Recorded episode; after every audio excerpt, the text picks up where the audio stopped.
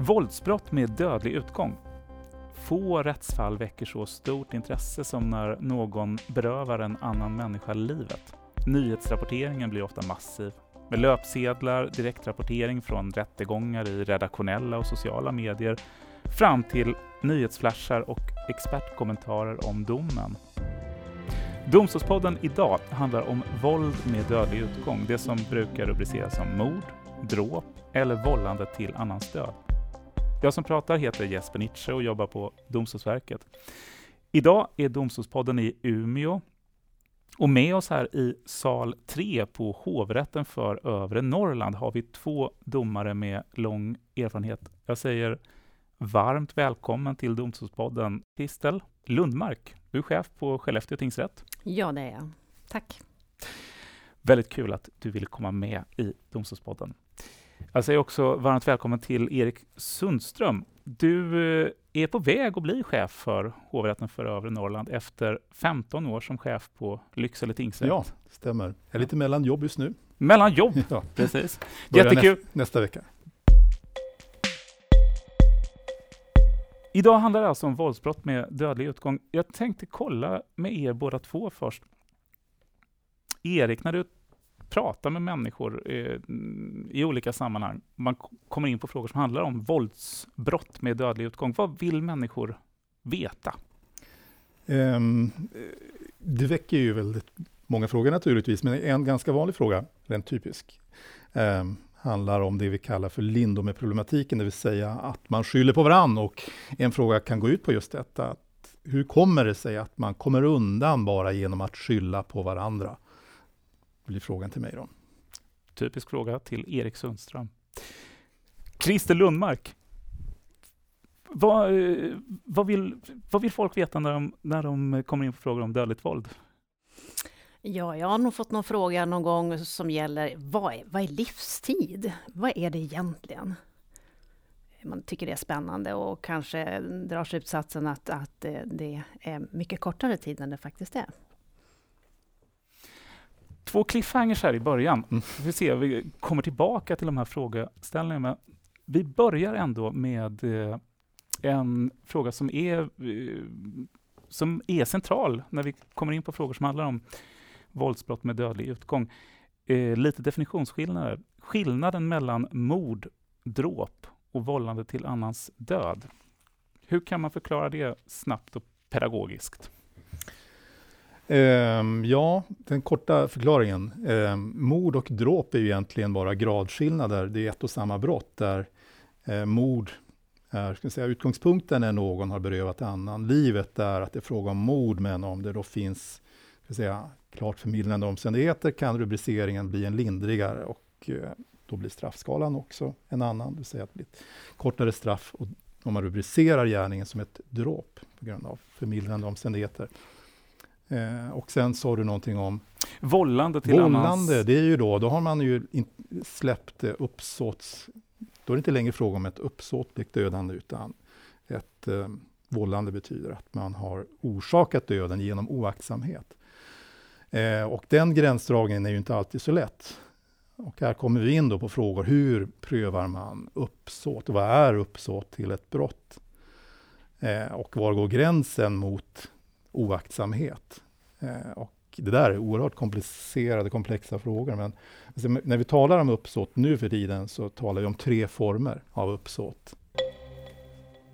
Den tydligaste uppsåtsformen det är det vi kallar för avsiktsuppsåtet, det vill säga att någon med direkt avsikt tar livet av någon. Det är min mening att döda, jag skjuter för att döda. Avsiktsuppsåtet.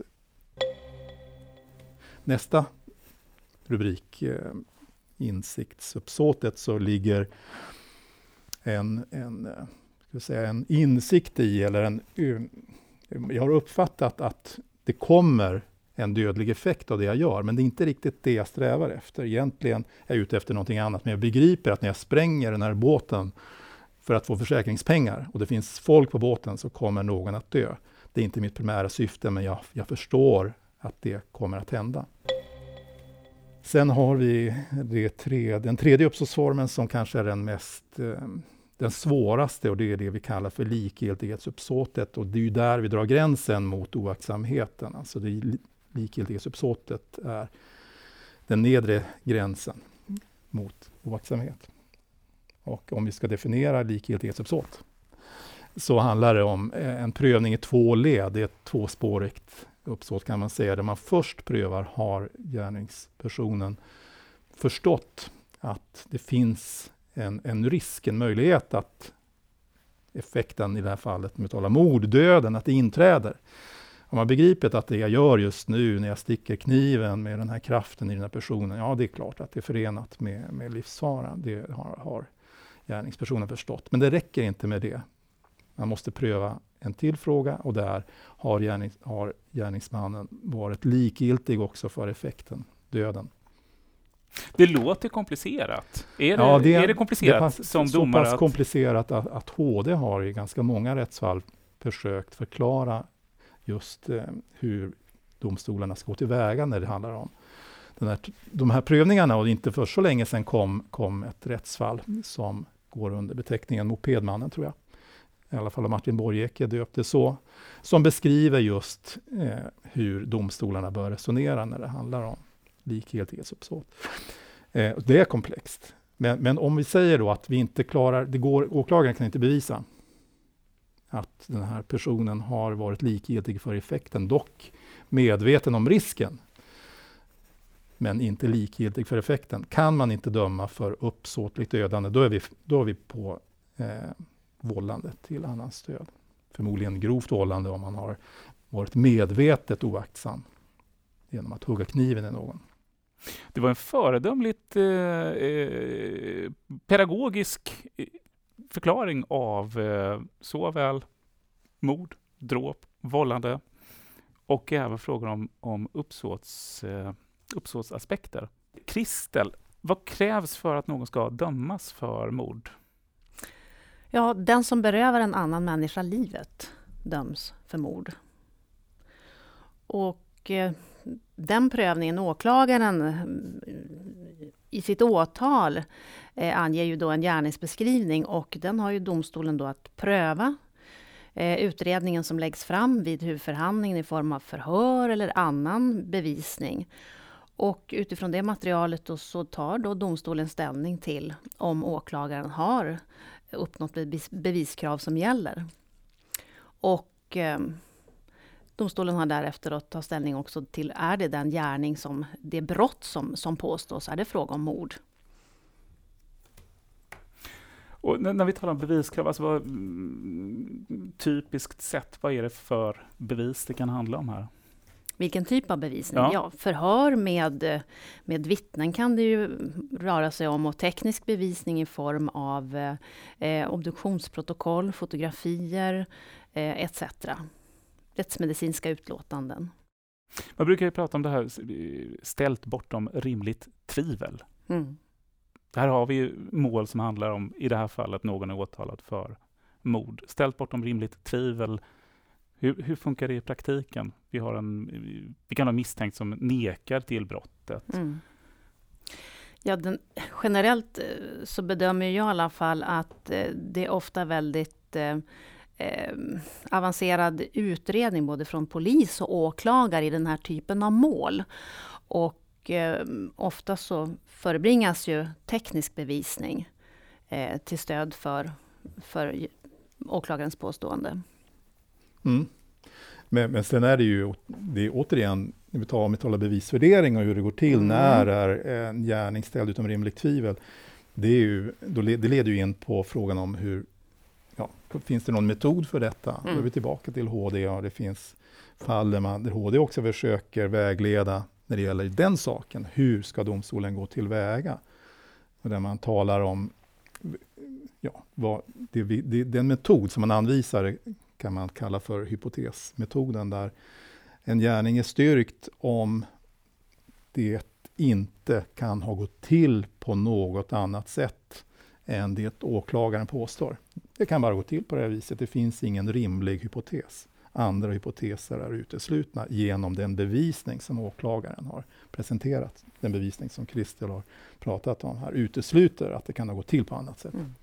Precis, och, och skickliga försvarare lägger ju naturligtvis fram alternativa hypoteser som domstolen har att pröva, precis som Erik är inne på. Kan vi passa på här och tipsa också den lyssnare som vill veta ännu mer om rättsfall från HD som ju besöktes av Domstolspodden tidigare i höstas. HDs webbplats där eh, rättsfall finns sökbara och framhittbara. Mm. Mycket bra. Det här är ju några av de absolut allvarligaste brott som man kan dömas för i domstol, eh, som vi talar om. Eh, I det sammanhanget, finns det några omständigheter som kan vara förmildrande och å andra sidan försvårande när det gäller vilket straff man döms till?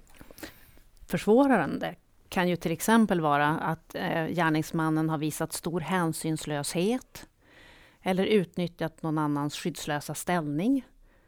Eh, en äldre människa till exempel som är utsatt Mm. är ju mer skyddslös. Eller ett barn. Eller ett barn. Eller, ta- ja, vad, Ja. vad finns det mer? Skyddslös ställning? När det gäller skyddslös Mm. ställning, Mm. ja, jag tänker mig ju främst eh, åldrade människor och eh, människor som, som har svårt att värja sig Mm. överhuvudtaget. Finns det andra saker som är försvårande? Som kan vara försvårande? Noggrann planering. Förslagenhet som man säger vad det då innebär. Ja, vad är, vad är förslagenhet? Ja, det kan man ju... Då får du nog nästan hjälpa mig Erik när jag nu använder det begreppet. Ja, men det är ett oerhört listigt eh, upplägg. Eh, en djävulsk eh, plan som någon har satt i verket till skillnad från det spontana krogbråket som leder till att någon drar kniven. Så någonting mer utstuderat Ja. i Mm. förslagenheten? Ja. Förmildrande omständigheter? Stark provokation Mm. kan jag tänka mig. Ehm, att man har starkt nedsatt förmåga att hantera sig, sig själv, att, möjligen på grund av någon mental problematik.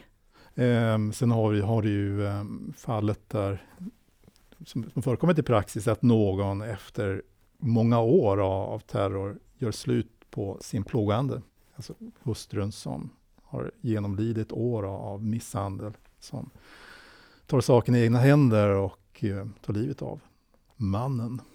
Det är naturligtvis ett, ett, ett, ett brott som hon kommer att dömas för, men det, det kan vara en förmildrande omständighet. Eller är det att hon har fått utstå detta? Och när vi talar här om förmildrande omständigheter, vad innebär det i praktiken för den som döms? Alltså, här beskriver du, eh, Erik, en situation där någon, eh, ja, om man översätter det, det är någon som har tagit livet av sin plågoande. Ja. Det förmildrande, vad innebär det för den som, eller vad kan det innebära för den som döms, det förmildrande inslaget här? Ja, det, till att börja med så kan det ju påverka rubriceringen. Vi talar ju om skillnaden mellan mord och dråp. Och att om omständigheterna är klart förmildrande så kan man landa i rubriceringen, den mildare rubriceringen dråp. Det är ju det första. Och sen finns det ju en straffskala inom dråp, för dråp mellan sex år som lägst och högst tio år. Där man kan då hamna i den lägre delen om omständigheterna är förmildrande. Och till och med under straff eh, minimum om, om det är fråga om till exempel barmhärtighetsmord Mm. som du har varit med om att döma Mm. i. Ja, det har jag varit.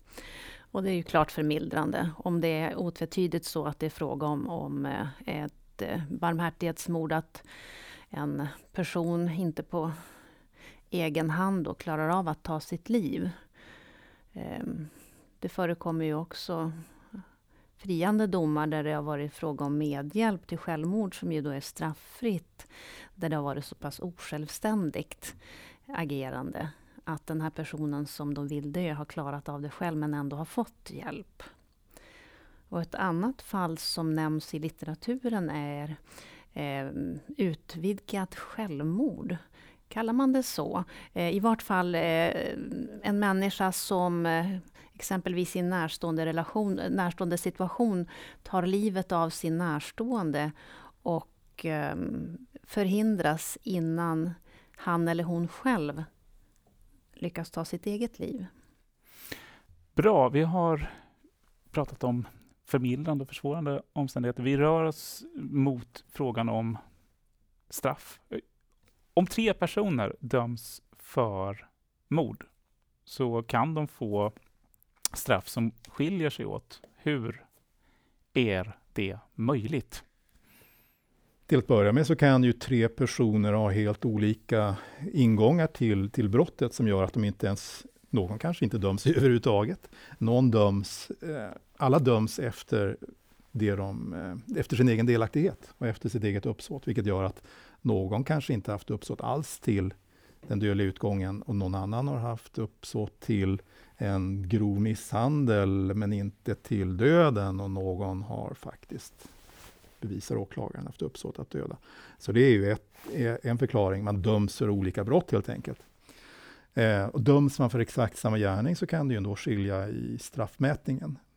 Och då, då kan det, skulle säga att den vanligaste förklaringen, det handlar om ålder i så fall. Mm. Eh, om man har gjort precis samma sak men får olika straff så handlar det om att någon kanske, en, en av personerna som har begått brottet är väldigt ung. Och då följer det av lag att det ska beaktas vid straffmätningen. Det gör ju inte brottet naturligtvis, är det ju lika allvarligt i vad den har gjort, men ungdomen, ungdomen beaktas i straffmätningen. Rättspsykiatrisk vård är väl också någonting som vi kanske behöver nämna i det här sammanhanget? Mm. Ja, det är ju inte tidsbestämt. Nej. Utan där gör ju läkaren och är det då fråga om, om rättspsykiatrisk vård med, slut, med särskild utskrivningsprövning så gör förvaltningsrätten en prövning för utskrivning. När, när kan det vara aktuellt med rättspsykiatrisk vård? Ja, det här är ju fråga om väldigt allvarlig brottslighet och eh, tingsrätten tar ofta in, beställer ofta en rättspsykiatrisk undersökning för att ha ett underlag vid påföljdsbestämningen. Mm. Och det är då rättsläkare med olika team som, som utför de här Eh, rätt så avancerade undersökningarna, får man säga. Och om en människa då bedöms lida av en allvarlig psykisk störning så kan det bli fråga om rättspsykiatrisk vård. Kristel, i inledningen så pratade du om att en fråga som du ofta får kan handla om livstid. Eh, I det här sammanhanget när vi pratar om straff, eh, livstid eller tidsbestämt straff, vad är det som, som avgör? Vad är det som kan avgöra de frågorna? Ja, bland annat det vi har varit inne på om det försvårande omständigheter. Eh, livstidsstraffet det förbehålls de allra allvarligaste fallen. Och det kan röra sig om att det, mm, en, en gärningsman har gjort sig skyldig till flera mord, eller att det är återfall i väldigt allvarlig brottslighet. Och livstidsstraffet är ju då ett inte tidsbestämt fängelsestraff. Och inte tidsbestämt, alltså innebär det att livstid är livstid är livstid, man kan sitta där tills man dör? Så är det nog i teorin, eh, skulle jag säga. Ehm, sen så känner inte jag till någon statistik om det eh, så det ser ut, men det finns ju fortfarande ett nådeinstitut och du kan också begära omvandling till tidsbestämt straff. Ehm, det kan du ansöka om, eh, om du har dömts till livstidsfängelse. Och det lägsta straffet då är 18 år. Um, ja, Precis, nej men alltså fler exempel. Det som kan leda till, till livstid, det är ju de allvarligaste. Absolut, bland de allvarliga, för mord är ju i sig ett allvarligt brott. Men, men, utöver det du har nämnt så kan det ju vara fråga om, det man kan ta hänsyn till är ju till exempel om det är en närstående relation, att någon dödar sitt, sitt eget hem där man har rätt att räkna med att få vara i fred och vara trygg. Eh, sen om det är utdraget och så vidare, att sådant spelar ju in. Och, eh, Sen är det en, en intressant fråga i sammanhanget är just att livstid var regeringens avsikt skulle vara normalstraffet för mord. Eh, och det försökte man tala om genom en lagändring som trädde i kraft 1 juli 2014. Eh, men lagstiftningstekniken var inte så där superlyckad, vilket lagrådet faktiskt hade talat om. Och sagt att det här ni skriver i lagen, det talar ju snarast eh, i motsatt riktning, att det blir svårare att döma för att det står nämligen i lagen att vid, ja, i de, om, vid försvårande omständigheter så kan man dömas för mord. Så har ni, är det här så väl genomtänkt? Ah, brydde sig inte regeringen om, lagstiftare och eh, sen kom ett fall upp i HD där HD sa precis vad lagrådet redan sagt, att det här håller inte lagstiftningsmässigt. Detta är en undermålig produkt. Eh, och ingen förändring har egentligen inträtt jämfört med rättsläget innan. Därför har då eh, regeringen tillsatt en utredning, faktiskt också på begäran tror jag av riksdagen, som gav ett tillkännagivande. Det här, livstid ska vara normalstraffet för mord var utropet. Så därför så finns det nu en utredning som ligger på regeringens bord som handlar just om detta. Och en annan fråga när vi nu är inne på, eh, på det här ämnet är ju frågan om det som eh, i dagligt tal kallas för ungdomsrabatter. Vilket vi inte tycker om att tala om. Rabatter. Nej. Nej. Varför tycker man som domare inte om att tala om rabatter? Det är ingen, ingen butik vi handlar om. Eh, vi talar om. Nej, men alltså det, det handlar om en reduktion av straffvärdet mm. som bygger egentligen helt och hållet på eh, biologisk grund. Det vill säga, vi vet att eh, en, en, ung människas hjärna är under utveckling. Det är därför vi inte straffar alls. Den som är under 15 år går fri från straff. För att man är inte färdig. Frontalloben är fortfarande i utveckling. Eh, och det där tar lite tid innan den blir färdig och man får konsekvenstänket på plats och sådär. Så därför så, så eh, straffar vi inte fullt ut den som är 15 är straffmyndig men straffas inte fullt ut som en vuxen. Just för att vi vet och tar hänsyn till ungdomens bristande konsekvenstänk. Och den gränsen går i nuläget vid 21 års ålder, då är man fullt eh, straffbar, om jag får eh, ja. uttrycka mig så.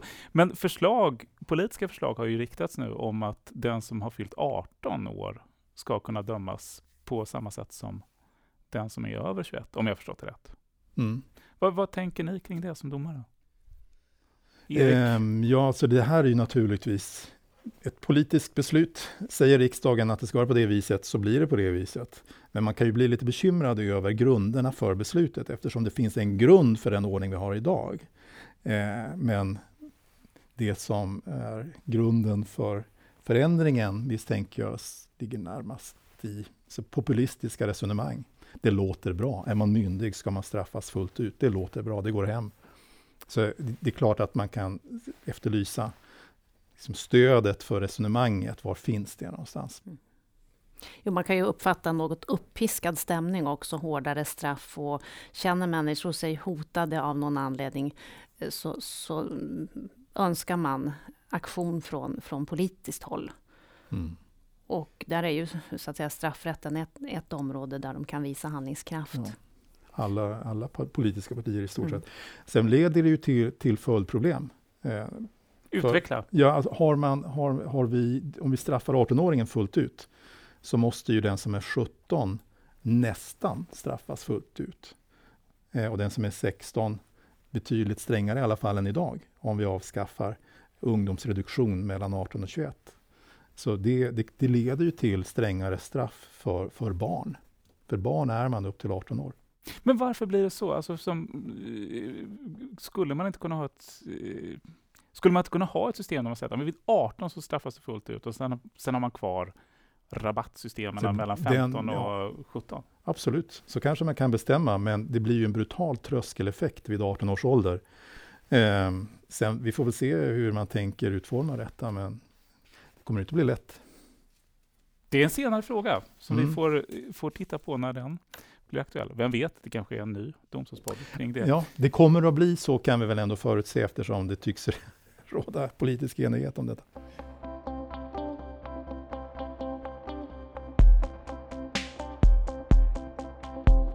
Kristel och Erik, ni har båda erfarenhet av att ha dömt i mordmål. Eh, hur är det som domare att, att ha ett mordmål, Kristel? Ja, det är ju alltid eh, förfärligt när en människa är död. Eh, men det finns många mål och jag tycker det finns väldigt många olika målkaraktärer som är eh, omgärdade av, av eh, mänskliga tragedier. Eh, så att jag skulle vilja säga för egen del så är det samma förberedelsearbete som jag mm, har i ett sådant mål som i andra brottmål. Eh, det vill säga att eh, för egen del så kontrollerar jag vad det är för påstående åklagaren har och ehm, sen är det ju att ta upp bevisning under huvudförhandling och, och det följer en, en rutin. Eh, självklart så är det här ett avancerat område. Visst är det så. Och det kan kräva en hel del av mig som domare i samband med överläggningen med nämnden. Sen finns det en del andra logistiska frågor mm, när det gäller eh, Ehm, domstolens hantering av eh, målet och, och, och, service till media, service till allmänhet. Hur ställer vi för det här om det är stor uppmärksamhet? Eh, säkerhetsfrågor. Eh, en rad olika praktiska åtgärder som också måste vidtas. Och sen är det så att vi har en lokalpress som ständigt eh, rapporterar på ett alldeles utmärkt sätt. Eh, man vet sällan, tycker jag i alla fall, när ett mål får riksintresse. Och då eh, måste man vara beredd på domstolen. Och på, ett, på en liten arbetsplats, en liten domstol, så blir flera i personalen naturligtvis engagerade och, eh, och eh, involverade för att det här ska eh, löpa på så bra som möjligt. Mm. Jag, jag, tänkte kolla också med, med för Kristel, du har varit inne på mycket av de här praktiska mm. förberedelserna. Mm. När det gäller eh, personalen, de som ska delta i förhandlingen, nämndemännen, alltså be, behöver ni förbereda de som ska sitta med i rättssalen på något särskilt sätt? Ja, om det är ett stort medialt intresse så nämner jag faktiskt för nämndemännen att de ska ha särskild vaksamhet om media ringer in. Eh, man ska inte uttala sig under målets handläggning och innan domen är meddelad. Eh, det, är en, det är en sak. Mm. Sen kan det vara så att eh, den som protokollför, om det är någon som är, är nyanställd, så får man fundera lite grann på om det här är lämpligt. Det kan vara tung materia. Så att mm jag har nog varit med om, om någon situation där jag själv har, har tänkt att det här kanske inte var så klokt. Det här var en ung person och eh, jag, jag kom att förstå att det här det blev jättejobbigt för protokollföraren. Så att eh, absolut måste man tänka igenom sådant. Erik, har du någon, några funderingar kring kring förberedelser för, för men, egen del ja, eller för domstolen? Nej, men det, det Christer har sagt, det gäller ju, så är det, att det vi kan förbereda oss på, det är ju eh, så praktiska arrangemangen och sådär. Och i alla mål så är det jätteviktigt att tänka på bemötandefrågor och sådant, eh, och inte minst där relation till media. Men vi kan ju inte förbereda oss i meningen plugga på målet, för det, det får vi helt enkelt inte göra. Vi kan ta del av åberopad bevisning, det här är det Eh, bevismaterial som, som åklagaren har åberopat och det här är det som försvaret vill lägga, lägga, fram. Det kan vi ta del av. Men vi kan inte som plugga in omständigheterna i målet, utan det är ju meningen att det ska presenteras vid huvudförhandlingen. Däremot så kan vi förbereda oss på eh, anstormningen om det skulle vara ett riktigt uppmärksammat mål. Mordmål blir ju alltid uppmärksammade, så är det ju. Ja, visst. Och som vi var inne på, det här med pers personalia som vi kallar det i, i domstol. Mm. Vilken personutredning ska vi ha? Och det är ju en typ av förberedelse, det vi kallar beredning. Sånt måste man ju titta över. Mm. Och vad är det för persongalleri? Är det ett ungdomsmål? Det kan också kräva särskild personutredning och, och eh, särskilda kallelser. Säker, säk, ja. förlåt, säkerhetsfrågorna är ju också naturligtvis alltid intressanta, för det här är ju laddade mål. Det handlar om liv och död och det kan ju finnas anledning att fundera ett extra varv kring säkerheten kring förhandlingen. Och laddade mål, det, det jag i alla fall tänker som, eh, som inte är jurist själv, eh, är ju att, att gå in i rättssalen som, som domare i ett, om vi säger ett mordmål. Känslomässigt är det en är det någon anspänning eh, som domare att, att gå in i de här målen? Så förbered...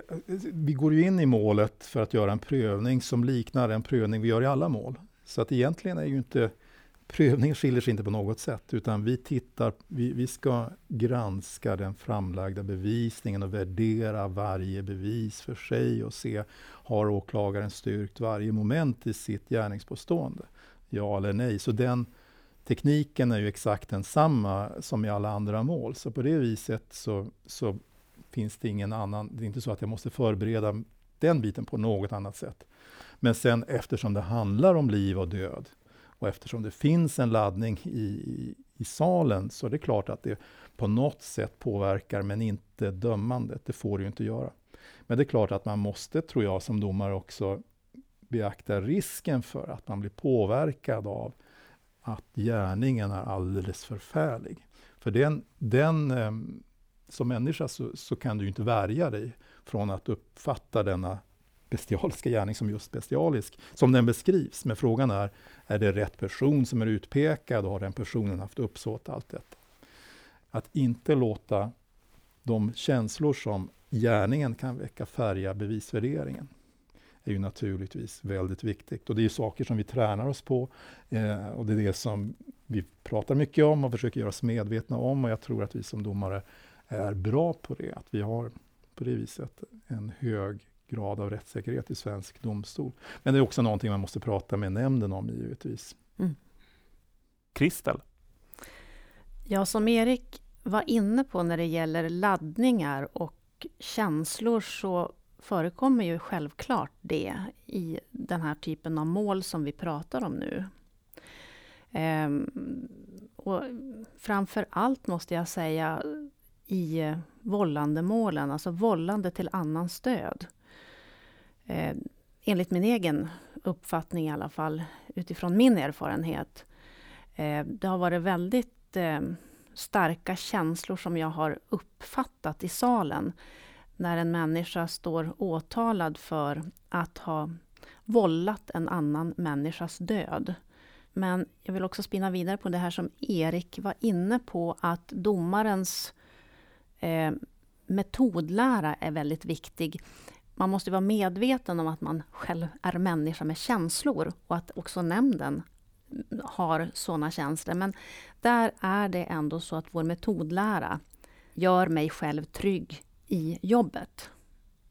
Eh, vi börjar närma oss eh, slutet på, på den här, det här avsnittet av Domstolspodden. Men Kristel tog inledningsvis upp frågan om livstid. Den har vi, den har vi kommit in på. Men Erik Lindome nämnde ja. du som vad, en fråga du ofta får. Ja. Eh, och vad är ett Lindomefall? Vad, vad var Lindomefallet? Vad var kan Lindom? du berätta om Lindomefallet? Eh, min, eh, när jag letar i minnenas arkiv i mitt eh, lite röriga huvud så ser jag framför mig att Lindomefallet handlar om två personer som båda är åtalade för att ha mördat en tredje mm. person. Men eh, de skyller på varandra. Båda döms för mord. Fast Nästan. Nästan. Båda går fria. Båda går fria!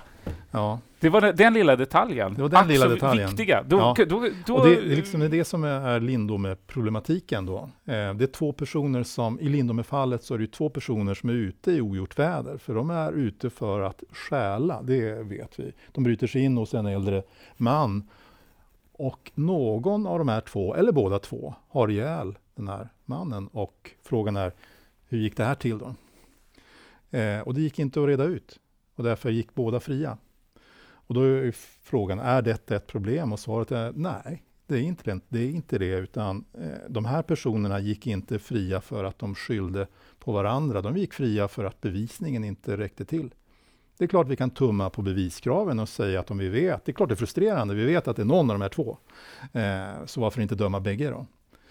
Men då finns ju risken att vi dömer någon som inte alls haft uppsåt till, till dödandet, utan som var där för att stjäla, visserligen i ogjort väder, men, men inte med uppsåt att döda. Och då är det naturligtvis inte heller rättvist att döma den personen, kanske till livstid, för ett mord som den personen inte hade uppsåt till. När du då förklarar detta för de, de frågvisa som, som ställer frågan, blir de nöjda med svaret? Ja, det är lite olika. Um, en del blir det jag tänker var bra. Det här handlar återigen om rättssäkerhet och väl bra att vi har höga beviskrav och sådär. Eh, men visst måste man väl ändå kanske få offra en och annan på altaret för att se till att en skyldig blir dömd. Men då, då får, brukar det funka med att sätta personen själv i situationen att man befinner sig i ett rum med två andra personer, A och B. Och plötsligt så gör A ett utfall mot B Eh, och försöker ha ihjäl honom och du, säger man till den man diskuterar med, försöker avstyra det och gör allt du kan för att avstyra det, men A lyckas i sitt uppsåt och har ihjäl B. Skulle du uppskatta då att bli dömd till livstid för mord för att du råkade befinna dig på brottsplatsen? Nej, det är nog eh, väldigt få som skulle hålla med om det. Då skulle man nog inte själv vilja bli offrad på altaret för att den skyldige skulle bli dömd. Och med denna eh, både lysande sammanfattning av Lindome-fallet, eh, med parentes sagt för min, min eh, fullständiga snurrighet när det gäller att själv kunna redogöra för det, eh, så har vi kommit fram till avslutningen av detta avsnitt av Domstolspodden i ett ämne som vi hade kunnat prata i princip hur mycket och hur länge och hur intressant som helst om. Eh, men jag vill nu rikta ett mycket stort tack, Kristel, för att du var med i Domstolspodden. Mm, tack. Det var väldigt kul att ha med dig. Erik, tack för att du var med i Domstolspodden. Tack. Domstolspodden eh, tackar för idag. Ni som har lyssnat får väldigt gärna höra av er till oss i redaktionen. Antingen på Twitter under hashtaggen Domstolspodden eller på mejl domstolspodden dom.se. Vi säger på återhörande.